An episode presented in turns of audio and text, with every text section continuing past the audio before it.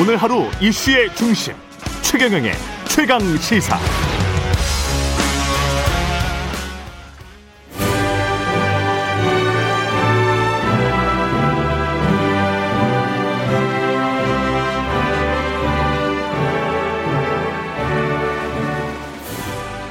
네, 전국의 가장 뜨거운 현안을 여야 의원 두 분과 이야기 나눠보는 최고의 정치. 오늘도 여야 의원 두 분 나오셨습니다. 더불어민주당 진성준 의원님 나오셨습니다. 안녕하세요. 네, 안녕하세요. 예, 국민의힘 송일정 의원님 나오셨습니다. 안녕하십니까? 네, 안녕하십니까. 성일정 의원입니다. 예, 최경령의 최강 시사 유튜브에 검색하시면 실시간 방송 보실 수 있습니다. 스마트폰 콩으로 보내시면 무료고요. 문자 참여는 짧은 문자 50원, 긴 문자 100원이 드는 샵 9730 무료인 콩 어플 또는 유튜브에 의견 보내 주시기 바랍니다. 오늘과 수요일 이재명 지사 국감 출석 이번 주에 가장 큰 현안은 이거일 것 같은데요. 어떻게 잘 대비하고 계십니까? 여당에서는 어떠, 어떠십니까? 예, 에, 저희 당도 어 제가 알기로 행정안전위원 한 분을 어저 사보임했어요. 아 그렇군요. 예, 장관으로 어, 활동하고 계시는 의원님이 행정안전위원회에 계시는데 예. 그분이 한정혜 장관님이신가로 음. 이해 그 기억하고 있는데 예. 그분이 어 사임을 하고 예. 어, 새롭게 민형배 의원이 보임된 것으로 아. 예, 그렇게 알고 있습니다. 과거에 이제 캠프에 계셨던 어, 이재명 예, 그렇기도 계셨- 하고 예. 예. 이 문제에 대해서 공부가 되어 있고 공부가 되어 또 있고 어차피 한정혜 장관은 국정감사에 그 국정감사위원으로 참여하기 어려우신 분이니까 그러네요. 예. 예. 그렇게 해서 어, 좌지간 어, 당이 가지고 있는 역량을 다 쏟아부어서 어, 국정감사에 임하겠다 하는 예. 그런 음, 계획입니다. 야당은 어떠십니까 국민의힘? 어, 여당이 좀 더 떳떳하게 그리고 당사자인 이재명 지사께서 진실을 좀 밝혀주셨으면 좋겠다. 음. 여당의 경선 과정에서 왜 서른 의원 같은 경우가 구속될 수도 있다고 생각을 했겠어요? 그렇게 얘기를 했잖아요. 이거는 보통 상식을 넘는 엄청난 사건입니다. 그렇기 때문에 이걸 무드려 하지 말고 어, 이재명 지사께서 뭐 또 5,503억을 본인이 단군 일의 최대의 실적이라고 그러면서 자랑을 하는 판이 되겠지요. 그러나 이것은 자랑할 내용이 아니라 행정에 대한 최고의 책임자로서 설계하고 결재하고 총감독했고 그리고 실무는 유동규가 했다라고 했던 본인이 얘기한 거거든요. 그래서 이 대정동뿐만이 아니라 백현동도 있고 여러 가지가 있잖아요. 그렇기 때문에 이거에 대해서는 단군일의 최대 부패 사건이기 때문에 저는 이걸 분명히 좀 밝혀야 한다고 생각을 해요. 그리고 이게 국정감사에서 공수의 대결 문제가 아닙니다. 이거는 국가 경영에 대한 부패에 관련된 문제예요. 국가 지도자를 뽑는 문제이기 때문에 이거는 그렇게 간단하게 넘어갈 수가 없는 일이라고 봅니다. 그 국정감사를 어떻게 준비하고 계시냐 물었더니 다른 말씀을 하고 계셔서 이재명 지사가 민주당의 대통령 후보로 선출된 만큼 당의 권고를 받아서 어, 경기지사직을 사퇴할 수도 있었습니다. 그런데 본인의 결심으로 사퇴하지 않고 국정감사를 받겠다 이렇게 했지요. 그것은 어, 야당의 정말로 어, 어마어마한 정치적 공세가 예상됨에도 불구하고 국정감사에 임할 만큼 떳떳하고 깨끗하다. 적어도 대장동 개발 사업과 관련해서 이재명 지사가 민간에 특혜를 주었다거나 또 그 특혜의 대가로 무슨 부정한 돈을 받았다거나 하는 일이 없다. 오히려 어 당시에 한나라당이죠. 국민의힘 전신 정당의 시의원들이 주장했던 것처럼 공공 개발이 아니라 민간 개발로 넘어갔더라면 그 수많은 천문학적인 개발 이익이 모두 민간 업자들에게 넘어갔을 것인데 이것을 어, 결합 개발 사업이라고 하는 것과 민관 합동 개발이라고 하는 설계를 이용해서 공공이 환수한 것이다. 그래서 오히려 민간에 넘어갈 뻔했던 개발 이익을 공공이 환수한 것인 만큼 그것도 58% 환수한 거죠 결과론적으로 보면 58%까지 환수를 한 것이기 때문에 오히려 이 점을 정확하게 평가해 달라라고 하는 요청인 것이죠. 그런데 그것을 자꾸 어, 무슨 부패가 있다느니 비리가 있다느니 이렇게만 선제하고 그렇게 몰고 가고 계시지 않습니까? 그런데 지금까지 나와 나온 얘기들 가운데 이재명 지사가 민간에 구체적으로 어떻게 특혜를 줬다는 것인지 또 그것이 어떻게 잘못됐다는 것인지 하는 얘기가 구체적으로 나온 게 하나도 없습니다. 오히려 5,503억 원을 환수한 데 대해서 평가해 주셔야 됩니다. 알겠습니다. 음.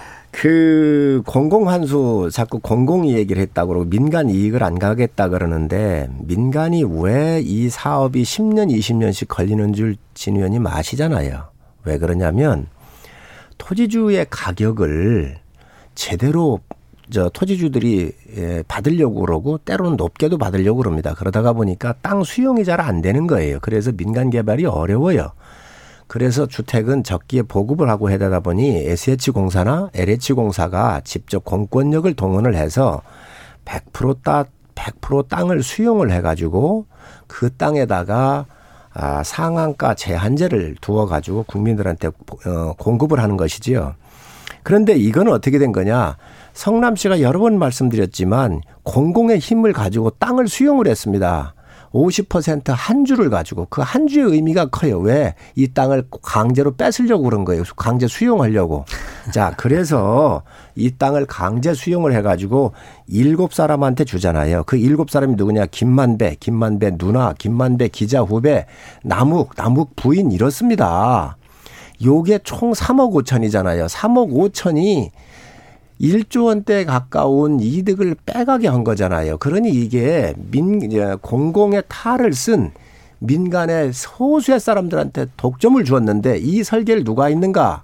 이재명 지사가 한 거잖아요. 글쎄요. 결제했고 네. 그리고 열건이 넘는 결제 본인이 관련 없다고 그러더니 또다시 그 서류가 나오고 그러지 않습니까? 그러니까 자, 잠깐만요. 그러니까 그래서 한꺼번에 하나씩 얘기해 보시겠어요. 너무 많은 말씀을 하시면 말씀하신 것 중에 전후 관계가 어, 진호님은 이게 마, 마, 맞나요? 이게 그러니까 공공이 땅을 샀어요. 근데 분양가 상한제를 해가지고 그러면 분양가 상한제를 안 했을 때는 그러면 모든 정부는 배임의 혐의가 있는 겁니까?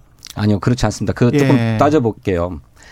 어, 그렇습니다. 그런데 어느 개발 사업에서든 공공이 필요하면 공공이 강제 수용하기도 합니다. 근데 강제 수용이라고 해서 정당한 보상 없이 수용하냐 하면 그렇지 않아요. 그리고 그 이전에 대장동 개발을 민간 개발로 추진하던 여러 업자들이 이른바 지주 작업이라고 하는 걸 하죠. 땅 매입 사업을 해가지고 원 주민은 당시에 대장동 내에 땅을 소유하고 있던 원주민은 한 15%에 불과하고 나머지는 전부 외지인 또는 그런 민간 토건업자 들이 다 수요 그 사가지고 있었던 상태였어요. 이것을 민간 개발로 추진했더라면 그렇게 땅을 보상받아 가지고 떼돈을 벌겠다고 하는 사람들한테 고스란히 땅값으로 이익을 돌려주는 것이죠. 두 번째 그렇게 해서 수용해 가지고 정부가 이를테면 감정 평가 가격에 의해서 어, 보상을 하고 땅을 수용했는데 이렇게 수용한 땅을 가지고 나중에 분양을 하지 않습니까? 분양을 하는데 전부 그 업자들에게 다 넘어간 것은 아니고요. 다섯 개 필지만 화천대유에게 공급되었습니다. 근데 이 다섯 개 필지가 화천대유에 공급되게 된 근본적인 배경은 법이 그랬어요. 2012년 3월 달에 법을 개정해 가지고 시행령을 만들어 가지고 이렇게 민관이 공동으로 출자한 경우에 민간 업자에게 택지를 우선 공급하도록 했습니다. 이명박 정부가 한 일입니다. 왜 그렇게 했는가? 그거는 당시에 개발 사업을 활성화시켜 보겠다고 그렇게 한 거예요. 그래서 어, 화천 대유에게 다섯 개 필지를 민관 공동 출자자이기 때문에 우선 공급한 거고 그것을 85평방미터 이하의 작은 평수의 아파트를 짓도록 하는 어, 토지였기 때문에 감정 평가 가격에 의해서 계약한 것입니다. 법 제도적으로 그런 거예요. 아무런 특혜가 없어요. 원래 법이 그렇게 돼 있습니다. 알겠습니다. 알겠습니다. 그 요즘에 민주당 의원님들 나오시면 굉장히 복잡하게 설명을 해가요. 그럴 필요 없습니다. 이거 간단한 사건입니다. 자, 저 민간 민간들이 헐라고 그러지요. 왜 그러냐? 돈이 되니까. 그런데 이게 시가가 600만 원짜리 땅이에요. 그런데 280만 원에 수용 강제 수용을 한 거예요. 그래서 피눈물 나는 토지주들의 땅을 뺏긴 많은 사람들이 있습니다. 이렇게 땅을 싸게 사가지고 택지 개발을 해서 11개 필지로 나누지요. 그래서 여기에 11개 필지로 나누어 가지고 6개 필지는 건설회사들한테 팝니다. 그게 180대 1 나온 거잖아요. 두 번째, 여기 5개 필지는 화천대유가 0.99%밖에 안 됩니다. 지분율이. 전체 지분율 중에 그러니까 법에 그렇게 돼 있다니까요. 자, 아니 법에는 줄 수도 있는데 공동 투자자에게 문제는 아니 있어요. 줄수 있습니다. 줄수 네. 있는데 그렇다고 한다면 어떻게 줘야 되느냐? 이 건설회사들이 사갔던 금액으로 줘야지요. 그 건설회사들이 100원에 사갔으면 화천 대유는 0.99%에 1%채 미만이 되는 지분을 갖고 있는 회사인데 이 회사가 와서 고생했다 그러면서 건설회사에서 100원에 줬으면 이 화천대에다가 63원에 줬지 않습니까? 그래서 여기에 차익이 그렇지 않고요. 2,300억을 더 싸게 준 거예요. 화천대유에 또. 제가 보니까 한 자, 잠깐만요. 100원이면 땅으로, 95원 쯤에 땅으로, 줬어요. 아니, 잠깐만요. 감정 평가 가격으로. 자, 그래서 여기에 이득을 난 게 2,300억입니다. 땅을 분양해 가지고 남은 돈에 먼저 준 건 4,040억이고 땅만 분양해서 배당금 7명한테 한 거. 그리고 0.99%밖에 안 되는 화천대유가 지부, 주, 지주로 주주로 들어왔다 그래서 법상 줄 수 있는 그걸 이용을 해가지고 100원짜리를 63%에 주어가지고 남게 한 게 또 2,300억이고 이 땅을 갖다가 이제 분양을 또 할 거 아닙니까? 그래서 이게 3천만 원 넘게 분양가 상한제 받지 않고 해서 지금 또 분양 수익으로 들어올 게 또 몇천억이 돼요. 그래서 그러니까 의원님. 1조 원 정도가 된다는 건데 제가 드리는 말씀 뭐냐? 예, 예. 어떻게 해서 이 일곱 명한테 이렇게 줄 수 있는가? 공영 개발을 탈을 써 가지고 최소한 5대5를 나눠가지고 민간한테 50 주고 성남시가 50을 가져갔으면 좋지만 그렇게 안 한 것이 문제가 있기 때문에 이게 특혜고 국민 상식에 맞지 않느니 이거에 대한 책임이 이재명 지사한테 있다는 겁니다. 아니 의원님 그러면 그걸 한번 설명해 보십시오. 부산시가 LCT를 개발하면서 부산시가 돈을 들여서 딴 산 땅을 땅을 전부 100% 민간 개발업체에게 넘겨준 것, 조성 원가에 넘겨준 것은 어떻게 설명하십니까? 그 LCT는 부산시가 절반을 확- 확보한 겁니까?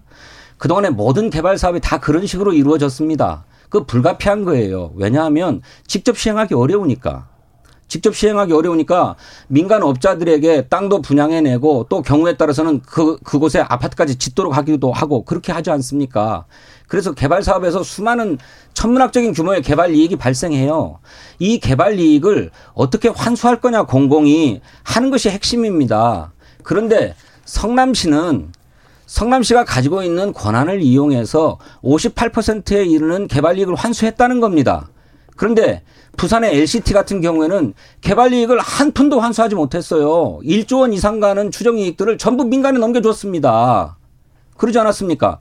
이것 이런 관행을 깨야 되겠다고 했던 것이 이재명 시장이에요. 그런데 이재명 시장이 한오라고 했지만 그래서 저희들이 볼 때는 그 어떤 역대 개발 사업에서보다도 더 많은 공공 환수액을 실현했지만 그럼에도 불구하고 천문학적 규모의 개발 이익이 민간에 넘어갔으니 앞으로 이 문제를 어떻게 제도적으로 그렇게 하지 못하도록 할 것인가 하는 것이 우리들의 숙제라고 생각합니다. 그 점은 이재명 시장도 인정하고 있는 바고요. LCT 같은 경우는요.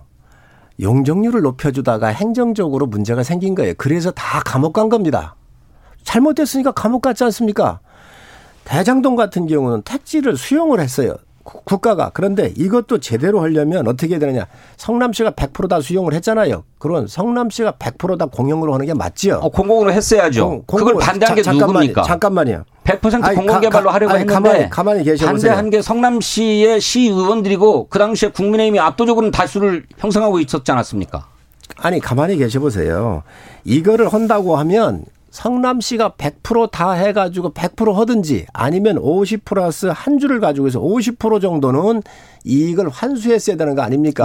58% 환수했지 자, 않습니까? 그런데 무슨 58% 환수를 해요? 정확하게 아셔야지. 그런데 여기에 일곱 사람한테 다 줬어요. 3억 5천 늦은 사람한테.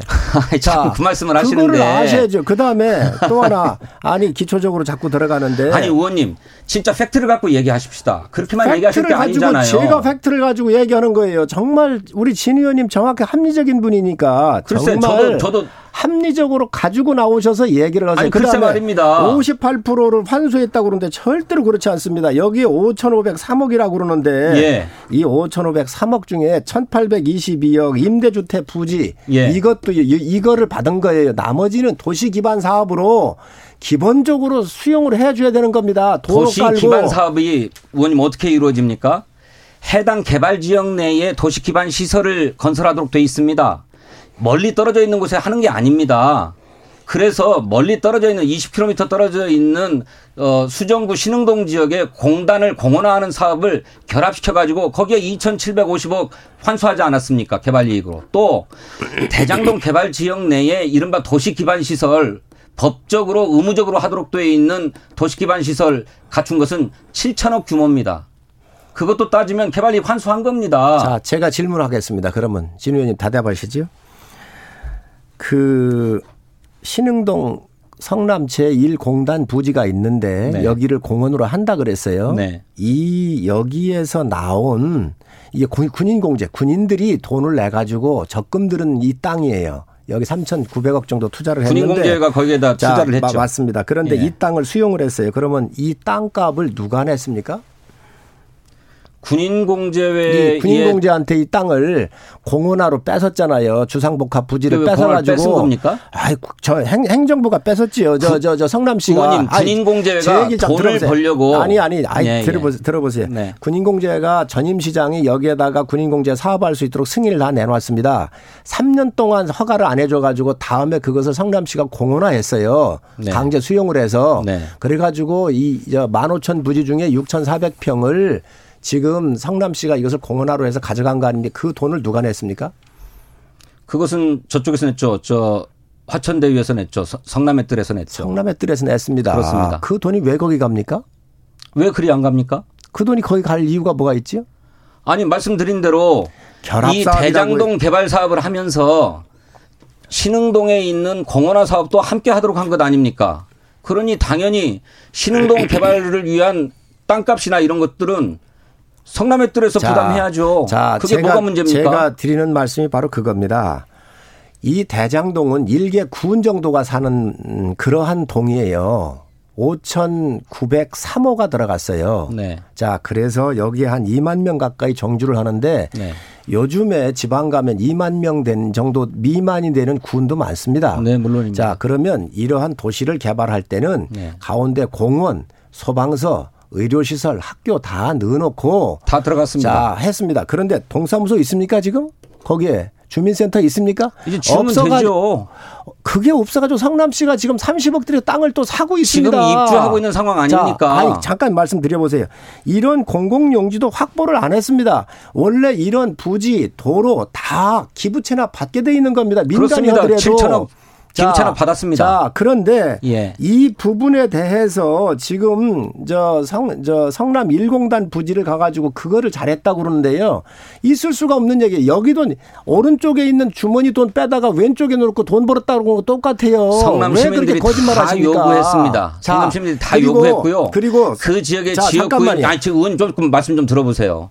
그 지역의 지역구인 김태년 의원이 그 이른바 신흥동 일공단 지역에 평지 공원을 요청하는 시민들의 요구를 받아서 총선 공약을 했고요. 이재명 시장도 시장 공약으로 한 사업입니다. 그런데 거기에 전임 이대엽 성남시장 저 국민의힘 소속이죠. 이대엽 시장은 주상 복합 아파트 짓겠다고 했어요. 그런데 성남 시민들이 거기는 오랫동안 제1공단으로서 1970년대에 이 수출 주력 역할을 했는데 이제 시민들에게 돌려달라. 거기에 아시는 것처럼 어 평화대공원이라고 하는 게 있는데 평화대공원 맞지요? 평화대공원인데 이게 너무 고지에 있는 공원이니까 시민들이 잘 이용할 수 없다. 그것과 연결되어 있는 평지공원을 만들어 달라 해가지고 공원화 사업을 진행한 겁니다. 저도 좀 시민들의 얘기하기 요구대로. 아니, 저도 좀 얘기 좀 합시다. 잠깐만요. 이제 네. 여기에서 왜냐하면 한 19분 정도 됐기 때문에 다른 주제도 좀 있고요. 아니, 예. 요걸 하나 좀 정리를 하고 예, 가야 될 것 같아요. 예. 이 시장 공약 사항이 맞습니다. 성남 1공단 부지. 자, 그런데 성남 1공단 부지로 2km를 걸어 뭐 반원을 걸어 보면 11개 공원이 있습니다. 서, 성남 시장이 자기 시장 나올 때 이 공약을 한 거예요. 이 공약했다 그래서 대, 대장동에 기부 체납 받는 걸 여기다 갖다가 넣, 넣고 이거를 공, 저, 저 공익을 환수했다고 그러면 됩니다. 이거는 공익 환수가 아니고요. 당연히 받아야 될 7천억이 됐든 1조가 됐든 도시 기 도시를 만들면서 기본적 인프라를 성남시가 받는 겁니다. 이걸 안 내놓으면 인허가를 안 해주는 거예요. 그래서 인허가 리스크가 큰 겁니다. 왜 민간이 이득을 많이 가지 못하도록 가져가지 못하도록 강남에 있는 현대 저 저 저 저 현대 자동차에서 지금 강남에 크게 건물을 짓고 있잖아요. 거기에 1조 친억을 현금으로 서울시가 받았습니다.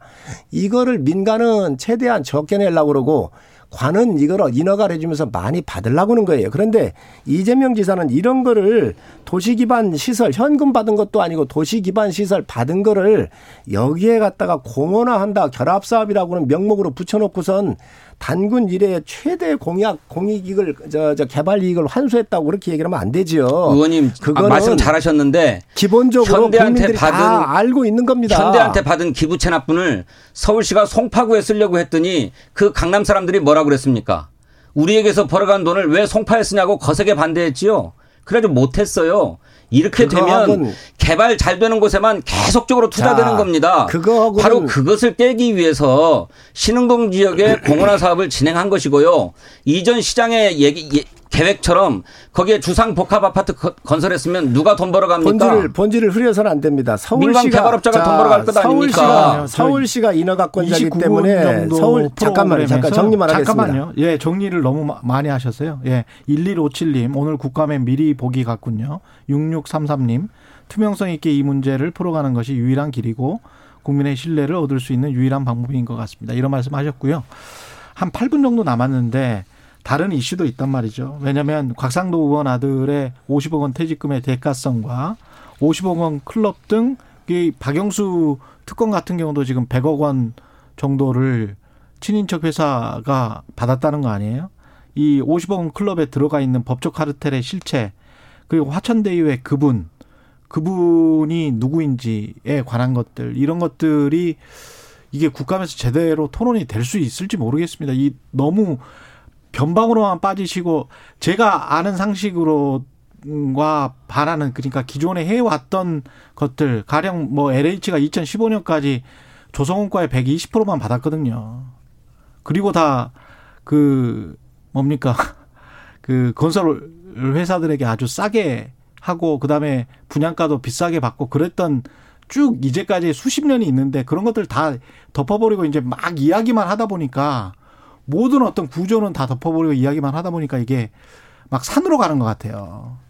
그 이건 저는 법적 카르텔에 이렇게 많은 돈을 받을 수가 있는 건지 이거는 뭔가 이게 합법인지 불법인지 불법이 아니라면 불법이 아니어서 문제가 아닙니까? 이거는 저는 이번에 법적 카르텔이고 뭐 누구고 간에 성역 예. 없이 다 특검을 해가지고 한번 걸어자는 거예요. 음. 우리 시스템을 한번 걸어자는 거예요. 정말 이게 나쁜 습성들이 여기 다 들어가 있습니다. 법조인들이 전관 예우 받아가지고 그 저 수원 지검장 한 사람 여기 들어가 있잖아요. 예. 응? 그리고 이재명 지사의 대법원 판결에 영향을 줬던 권순일 재판관이 여기에 또 가가지고 돈을 받았지 않습니까? 현직 국회의원이 아들이 들어가가지고 50억 받았기 때문에 국민들이 공분이 있는 거잖아요. 그러니까 예. 여야를 막론하지 저 여야 모두를 다 포함해서 특검을 해가지고 과연 이것들이 적법한지 음. 그리고 국민 정서에 맞는 것인지 거기에 또 적법은 하기 하긴 하지만 변 편법을 저질러 가지고 많은 이득을 챙기는데 이러한 범죄 행위가 없었는지에 대해서 명명백백하게 이번에 밝혀야 된다라고 생각을 합니다. 저는 어, 이 법조 카르텔의 핵심이 박영수 윤석열 패밀리가 아니냐 하는 강한 의심을 갖고 있습니다. 어, 아시는 것처럼 윤석열 총장은 2011년도 부산저축은행 비리 수사 당시에 주임 검사였어요. 그런데 1,800억의 부정 대출을 일삼은 C7 대출 이게 대장동 개발 사업의 전신입니다. 이 수사를 제대로 안 했습니다. 근데 이 당시에 이 대출을 알선해 준 자가 부산저축은행의 회장 박연호의 어 인척이라는 거예요. 그래서 이 대출에 대출을 알선해 준 대가로 10억 3천만 원의 뇌물을 받았는데 이 사람이 2015년도에 결국에는 처벌받습니다. 2년 6개월의 징역을 사는데 2011년도 그 어마어마한 최대 금융 비리 사건이라고 하는 것을 수사하면서 당시 윤석열 수사검사가 요거를 봐줘요. 근데 당시에 당시에 이 문제를 변호했던 사람이 누군가 박영수 특검이었습니다.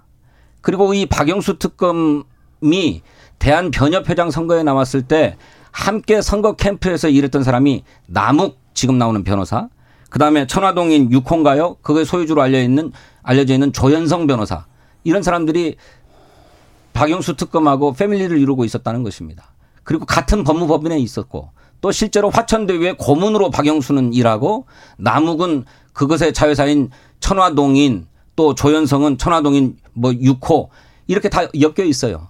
저는 박영수 윤석열 패밀리가 이 법조 카르텔의 대장동 사업에 얽혀 있는 법조 카르텔의 핵심이 아닌가 하는 그런 의심을 갖고 있습니다. 지금 부산저축은행 얘기를 하셨는데 이 부산저축은행 사건은 120개의 부산저축은행에서 120개의 법인을 만들어 가지고 부동산 투기를 한 거예요.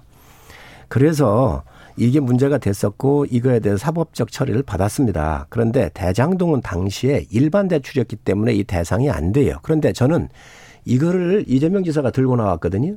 좋다는 거예요. 그러면 지금 진 의원님 말씀하신 대로 박영수 특검도 이게 지금 민주당과 당시의 야당이 어, 박근혜 대통령 그 탄핵할 때에 그 특별 검사로 임명을 해달라고 요청을 해서 박 대통령이 사인을 한 분이잖아요. 국민의당이 요청했죠. 자 그런데 그렇다고 한다면 저 좋다는 거예요. 그러면 여기에 저 특검을 받으십시오. 윤석열도 넣고 그리고 이재명도 넣고 다 넣어서 특검하면 국민들이 납득할 거 아닙니까? 왜 뭐 이거 저 지역적인 걸 뿌끌어다가 마치 또 이걸 뒤집어 씌십니까? 그러니까 다른 거 필요 없어요. 윤석열도 당시에 부산 저축은행에 문제가 있어서 이게 대장동하고 연결된다 그러면 특검 받으십시오. 같이 하십시다. 박영수도 넣고. 뭘 그걸 두려워하십니까? 수사가 미진하면 특검도 할 수 있다고 저는 생각합니다. 그런데 아니 그러, 그런데 그렇게 얘기하지 마십시오. 특검법 그, 합의하자고 들면은 그, 굉장히 자, 복잡할 거예요. 아니 그런 거 하지 마시고 대선 시기까지 이 문제를 끌고 가려고 하는 정략적 고려 아닙니까? 왜 정략적 고려입니까? 그러면 검찰이 신속하게 수사해서 진상을 밝히면 될 것 아니겠습니까? 자, 그러면 지금 검찰 수사가 제대로 하고 있습니까? 잘 못하고 있는 것 같아요. 자, 그러니 검찰 수사, 경찰 수사로 그냥 진행하십시오. 그리고 계좌 추적하고 특검을, 돈의 흐름을 자, 추적해야 되는데 자, 자, 그러니 특검을 받으시, 받으시면 특검이 될 때 다시 그 수사 기록을 넘겨주면 되니까 그렇게 안 걸립니다. 저, 안 걸립니다. 비비, 저, 저, 저, 그, 드루킹 사건도 2개월 만에 다 끝났지 않습니까? 얼마든지 할 수 있습니다. 검찰의 수사가 현재 정영학이 갖다 바쳤다고 하는 녹취록 이것에 입각해서 수사를 이루고 있는데 그 정영학이 국민의힘에다가도 그 녹취록을 제공했다면서요. 그렇습니까? 뭐 언론이 어디고 다 나 중가로 음. 알고 있습니다. 그 사람이 아주 용의주도한 사람인 것 같은데요. 정령하게 녹취록에 의존해서 그것을 뒷받침하기 위한 수사를 하다가 이번에 김만배의 구속영장이 기각됐습니다. 문제는 돈의 흐름입니다. 이 돈이 어디로 흘러갔고 최종적으로 종착지가 누군가를 밝혀내면 되는 문제입니다. 근데 검찰이 이걸 제대로 수사 안 해요. 저는 검찰이 각별한 책임 의식과 사명감을 가지고 이 문제를 수사해야 된다고 생각합니다. 그리고 빠른 시간 내에 수사 결과를 내놔야 됩니다. 왜냐하면 이 엄청난 개발 이익에 얽힌 부정부패에 대해서 국민이 공분하고 는 있지만 또 동시에 나라의 운명을 가를 대통령 후보를 뽑는 데 있어서 중요한 판단의 근거가 될 겁니다. 그러니 책임 의식을 갖고 신속하게 수사를 정확하게 자, 해야 된다. 검찰이, 검찰이 제대로 수사 안 한다고 진 의원님 말씀하셨거든요. 자, 그러니 특검 뺏기 방법이 있습니까? 특검으로 가시면 됩니다. 필요하면 뭐, 할수 있습니다. 뭐가 네. 그렇게 두려워서 그러십니까? 정리하시죠. 예, 말씀 감사하고요. 최고의 정치 국민의힘 송일정 의원 더불어민주당 진성준 의원이었습니다. 고맙습니다. 감사합니다. 감사합니다. 예, 7925님 이제 프레임은 진립니다. 진실이 빨리 밝혀지길. 8131님 슬슬 대장동도 피로감이 쌓이기 시작하네요. 이런 말씀 하셨습니다. 예, KBS 1라디오 최경련의 최강시사 2부는 여기까지입니다. 예, 3부에서는 박정우 교수와 함께하는 경제합시다 준비되어 있습니다. 고맙습니다.